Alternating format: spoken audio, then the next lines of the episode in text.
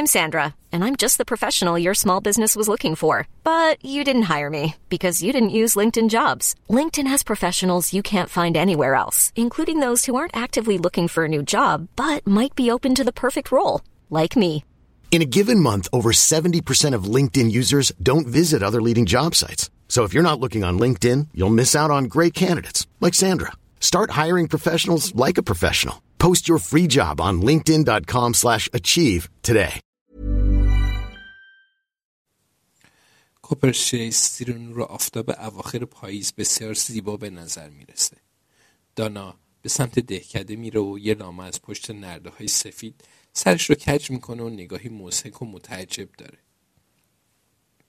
دانا سرش دانا سر تکون میده تا به اون صبح بخیر بگه. سمت راستش دریاش است و یه غاز وحشی هنگام فرود اومدن زمین رو درست تشخیص نمیده و خیلی ناجور با شکم روی آب میفته. دانا متوجه میشه که قاز وحشی به اطرافش نگاه می‌کنه تا خیالش راحت شه که قازای دیگه متوجه این حرکت نشده باشن. کمی بالاتر خانمی اصاب دست روی نیمکت نشسته و چهرش رو به طرف خورشید گرفته. دانا با خودش فکر می‌کنه که این زن تنهاست. تا اینکه آقای کنارش میشینه که کلاه پانامایی به سر گذاشته و دو تا ساندویج و دو تا روزنامه تو دست داره.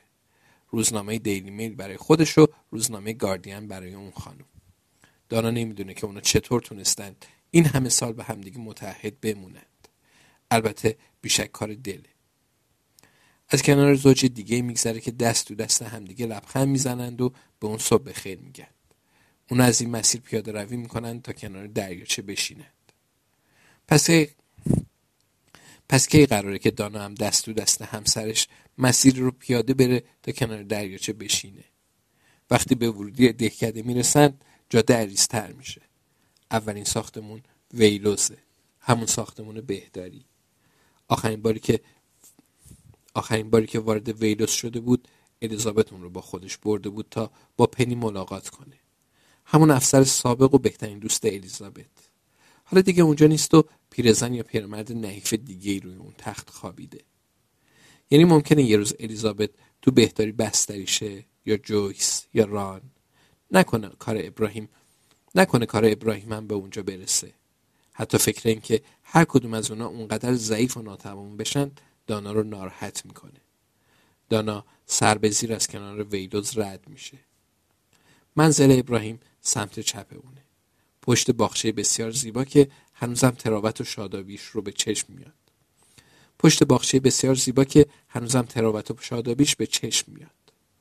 خانمی با واکر از کنار دانا میگذره و میگه عزیز دلم خوشحال باش شاید هیچ وقت اتفاق نیفته. دانا در پاسخ لبخند کمرنگی می‌زنه. شاید هیچ وقت اتفاق نیفته؟ خب بله مگه مشکل دانا همین نیست؟ دانا از پله ها بالا میره دوباره به این فکر می‌کنه که اینجا چی کار داره. همه اوقات همه اوقاتی دشوار رو سپری می‌کنن مگه نه؟ همه خسته میشن. اما تمام مشکلاتشون رو اما تمام مشکلاتشون رو نزد روانکاو نمی‌برند و ناله نمی‌کنند. درست میگه؟ دست کم تو شهر اون که اینطور نیست. تو استراتام شما نزد روانکاو نمیرید. دوستایی دارید که سرتون رو روی شونه اونها می‌ذارید و گریه می‌کنید. اونا هم به شما میگن که باید خودت رو جمع جور کنی. اما دانا تو فیرهاون دوستی نداره و حالا به اینجا اومده. وقتی به آخرین پله می‌رسه در خونه ابراهیم باز میشه. اون با احتیاط حرکت می‌کنه و فقط می‌تونه بسیار آروم دانا رو در آغوش بگیره. دانا میگه بشین بشین. ابراهیم داخل صندلیش فرو میره. دستاش رو روی دستای صندلی می‌ذاره و با وقاری غریب خودش رو جلو می‌کشه.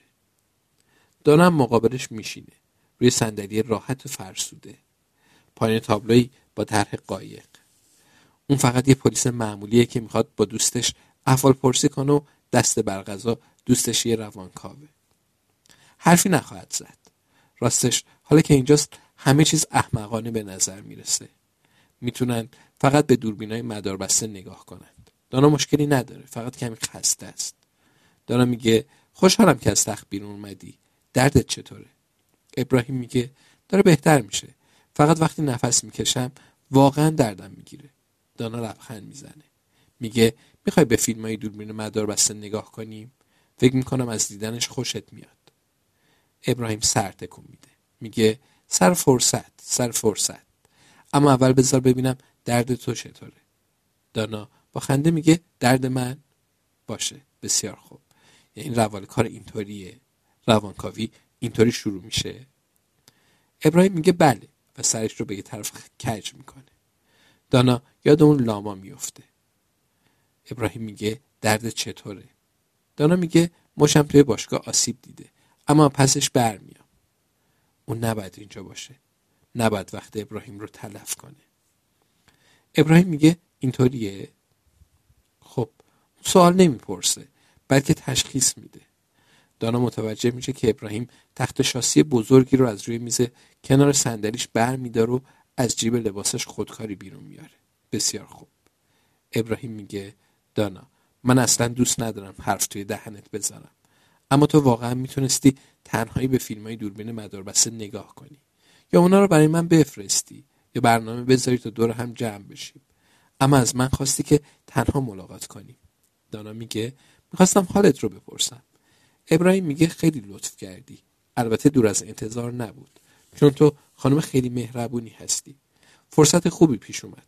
منم می‌خواستم حالت رو بپرسم و کمی گپ بزنیم و از حال روز هم با خبر بشیم. اون نمی‌تونه ابراهیم رو گول بزنه. پس باید ادامه بده. حالا مثل گوینت پالترو یکی دیگه از هنرپیشه ها شده. دانا به صندلی کهنه فرسوده تکیه میده. سر تکون میده و چشماش رو میبنده. بسیار خوب. این واقعا روانکاویه. مگه نه؟ انگار با یکی از دوستات حرف می‌زنی؟ ابراهیم به ساعتش نگاه می‌کنه. میگه دوست داری از کجا شروع کنیم؟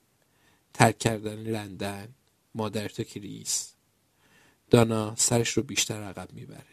با بینیش نفس عمیقی می‌کشه. ابراهیم پیشنهاد میده و میگه شاید بهتر باشه با تنهایی شروع کنیم. قطره های اشک از میان چشمای بسته دانا سرازیر میشند ابراهیم می‌پرسه درد می‌کنه؟ دانا میگه فقط وقتی نفس می‌کشم. نمی‌دونه یعنی کریس امروز صبح چه دردی رو تجربه کرده.